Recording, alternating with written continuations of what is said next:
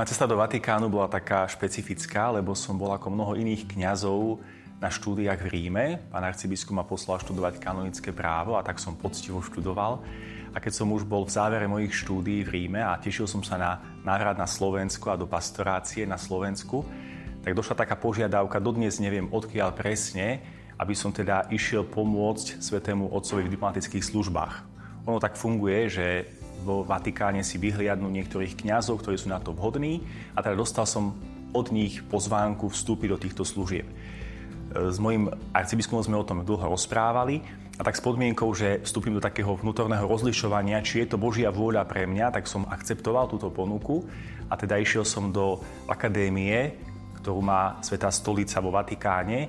A začal som, pokračoval som teda v štúdiu E, medzinárodného práva a diplomácie v Ríme, aby som sa pripravil na túto službu. Keďže som v diplomatickej akadémii bol akoby taký starší brat, pretože som vstúpil vo vyššom veku, ako boli moji spolužiaci, a takisto som už mal ukončený doktorát z kanonického práva, tak nevedeli, čo so mnou. Preto ma poslali hneď pracovať. Takže ja som vlastne študoval popoludní v akadémii, ale do poludnia som už pracoval a mal som tú čest pracovať takmer dva roky na protokole svätého Otca, kde sme vlastne pripravovali všetky politické stretnutia so Svetým Otcom v Ríme.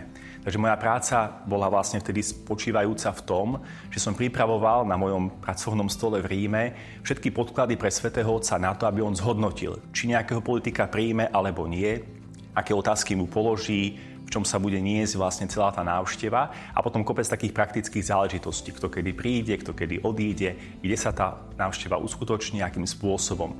Takže v tom bol vlastne ten čas protokolu môjho života, dá sa povedať takto. A potom, keď ma už Svetý Otec poslal do diplomatických služieb, keď som bol sekretárom nunciatúry v eh, Angole, tak moja služba spočívala v tom, v čom služba každého diplomata Svetej stolice. Je to vlastne ako keby taká odpoveď na to pozvanie Krista alebo poslanie Krista, choďte do celého sveta a ohlasujte evanielium, tak to do celého sveta neznamená iba ísť do všetkých kútov sveta. Znamená to aj do všetkých oblastí sveta a teda aj do politiky, do medzinárodných vzťahov medzi štátmi, a teda diplomácia je vlastne ako keby odpovie na túto Kristovú výzvu ísť do politického života sveta. Jan Pavel II sa svojho času vyjadril, že politika je najväčší prejav lásky človeka vôbec, lebo je to služba celému národu alebo celému svetu. A teda diplomácia Svetej stolice spočíva v tom, že sme pracovali ako diplomáti pre Svetého Otca v dvoch rovinách. Jednak v kontakte Svetého Otca so štátom, s politikmi, aby sa zabezpečila náboženská sloboda v danej krajine.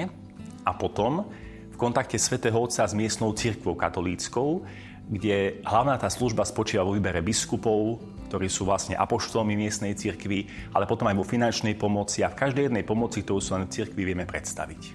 Keďže som bol v Angole, čo je Afrika, tak naozaj tá chudoba je tam veľmi veľká.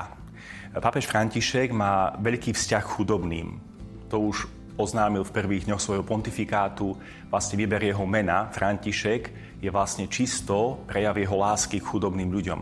Ja som ako sekretár nunciatúry v Angole zažil presne to, že mal obrovský záujem o to, aby sa podporovali rôzne projekty pre chudobných. Postavilo sa tam veľa nemocníc, veľa škôl pre chudobných, veľa sirotincov pre deti, ktoré ostali na ulici bez rodičov, ktoré boli odhodené.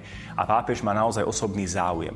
Prekvapilo ma často, že keď som chodieval z Angoly do Ríma na audiencie k Svetému Otcovi, pápež sa stále veľmi úzko pýtal na konkrétne diecézy, na konkrétne situácie církvy, kde je veľmi veľa chudobných. Takže pápež František má veľmi hlboký cit pre chudobu vo svete a preto aj takto vyzerá celý jeho pontifikát.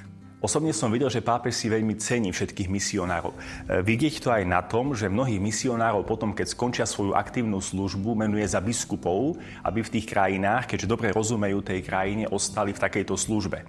Niektorých potom povýšil za kardinálov napríklad po celoživotnej službe, ale hlavne je na púze tej misionárskej činnosti v jednotlivých krajinách v tom zmysle, že cez diplomatické misie v jednotlivých krajinách tretieho sveta veľmi silno reaguje na všetky požiadavky. A dokonca veľmi rád príjma na audienciách všetkých misionárov a okrem diplomatického kanála tých informácií príjma veľmi rád aj misionárov, aby počul aj potom hlas tých chudobných od kňazov, ktorí sa im bezprostredne potom v teréne venujú. Do istej miery pápež musí byť diplomatom. Nie preto, aby, ako sa to niekedy vo svete hovorí, že diplomat je ten, kto klame. Nie v tomto, ale v tom, že niekedy musí byť opatrný v tom, kde čo povie a kde čo radšej nepovie. Tak niekedy áno, pre dobro cirkvi, pre dobro Božieho ľudu a v tom, aby naozaj to evanielium niesol správnym spôsobom, aby ho aktualizoval v tomto svete, tak musí byť aj diplomatom.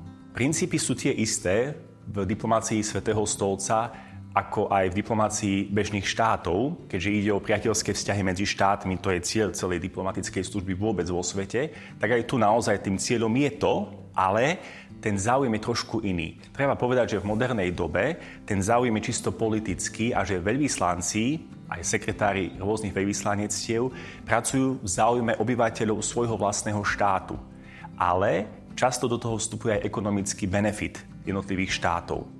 Sveta stolica zase má ten cieľ úplne iný, lebo máme stále v objektíve našej činnosti to, že musíme splňať to, prečo nás Kristus poslal do sveta. A teda hlavnou cieľovou kategóriou sú katolíci a potom, ak aj štát, tak iba v tom zmysle, aby sme tamto Kristovo evanílium ešte viac prinášali. Myslím si, že je potrebné pápeža Františka počúvať, čo hovorí, a vnímať aj gesta, ktoré robí. Myslím si, že, a to vnímam osobne veľmi silno, že pápež František sa snaží v dnešnej cirkvi prelomiť tie zastaralé koncepty vnímania katolicizmu vo svete. A ukazuje nám, ako by církev mala možno vyzerať podľa toho, ako vyzerala vtedy, keď ju Kristus založil, v apoštolských časoch povedzme.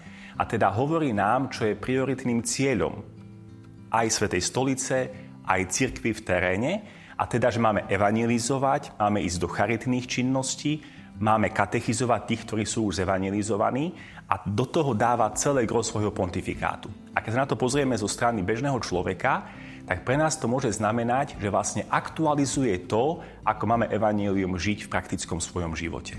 Keď som pápeža osobne nestretol, vnímal som ho osobne ako celý svet, možno ako takého tvrdého na klerikov, na kňazov. Aj som zažil situáciu, keď som bol ešte študentom v Ríme a mali sme prvú svetú omšu so Svetým Otcom, tak pápež sa veľmi tešil, keď prichádzal k oltáru zo všetkých ľudí, ktorí boli okolo, ale keď vošiel do sektora kňazov, tak jeden slovenský kňaz poznamenal, čo som mu spravil, že sa tak na mňa mračí. Zrazu bol veľmi nervózny a teda mali sme všetci kňazi pocit, kňazi celého sveta, zdá sa, že nás akoby nemá rád. Potom to ale dementoval už pár týždňov po svojom zvolení, že kňazov má rád, ale povedal, vy ste môj tým.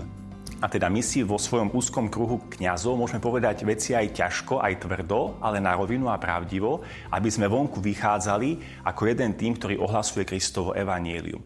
A vtedy som pochopil, že toto je asi jeho cieľ. A keď som ho stretol aj osobne a mal som možnosť s ním viackrát osobne rozprávať, pochopil som, že on takto vníma církev.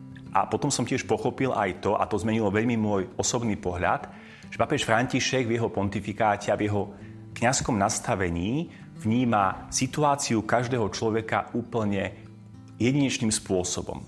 Nepozerá sa na človeka až tak právnicky, hoci sám som právnik, ale pozerá sa na celú jeho situáciu odkiaľ vyšiel, kam smeruje, v akých okolnostiach žije. Preto sa jeho pontifikát môže zdať byť chaotický, ale vôbec nie je. Len pozera na konkrétnu osobu čo iným spôsobom povedané je vlastne v absolútnej línii pápeža Jana Pavla aj pápeža Benedikta XVI. Musím povedať, že v mojom rozlišovaní Božej vôle, ktorý je pre mňa naozaj bod číslo jedna celého môjho života, mi veľmi pomohol. Jednak ako jezuita, jednak ako kňaz, biskup a jednak ako hlava katolíckej cirkvi.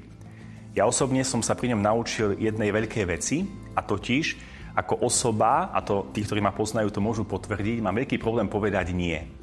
A vtedy som si uvedomil, že keď som cez 4 roky rozlišoval Božiu vôľu a zistil som, že diplomatická cesta nie je Božou vôľou pre mňa, aspoň na tento čas môjho života, tak som sa tešil, že som mohol Svetému Otcovi priamo do očí povedať, že Svetý Oče, nie, toto nie je cesta pre mňa, hoci ma do nej posielate vy.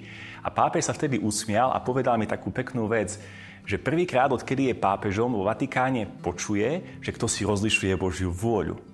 A preto sa tešil z tohto môjho rozhodnutia, hoci bolo teda odmietavým voči nemu a tešil sa, že idem do pastorácie, do tejto farnosti tu v Kočiciach na KVP a že budem teda v tom, kde cítim, že ma Boh volá, že som medzi ľuďmi a som vo farnosti.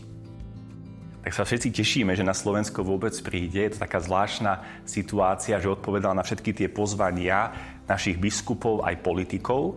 a myslím si, že má čo dať každému jednému z nás.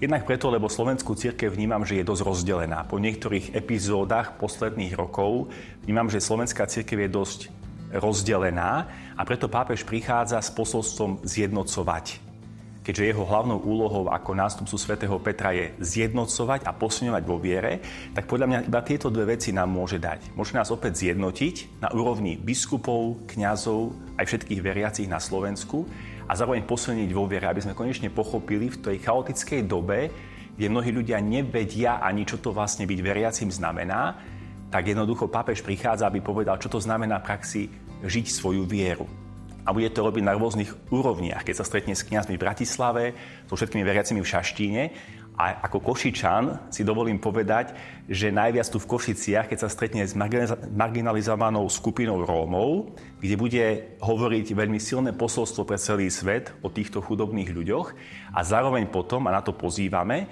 aj pri stretnutí s mládežou, pretože mládež je budúcnosť celého sveta, tak myslím si, že mladí tam budú môcť počuť veľmi silné slova toho, ako žiť dnes svoju vieru, ako žiť dnes Evangelium Ježiša Krista. Pre mňa papež František je taká kontroverzná osoba, ale nie v zmysle nejakých morálnych hodnôt alebo nejakého nejasného postoja v teológii, z čoho ho mnohí obvinujú, ale kontroverzná v tom zmysle, že je naozaj osobnosťou veľkých paradoxov. Na jednej strane z neho majú mnohí kňazi pocit, že nás kňazov nemá rád, lebo je niekedy prísny, niekedy jasný, aj legislatívu takto mení. Na druhej strane v osobnom kontakte je absolútne ľudský. Cítiť z neho obrovskú lásku k človeku a hlavne, a to som zažil osobne veľakrát, obrovský záujem o človeka. Máte pri ňom pocit, keď sa s ním osobne stretnete, že vtedy ten váš príbeh sa stáva aj jeho príbehom. A chce do neho absolútne hlboko vstúpiť, poradiť a povedať svoj pohľad na veci. Takže takúto skúsenosť som mal aj ja.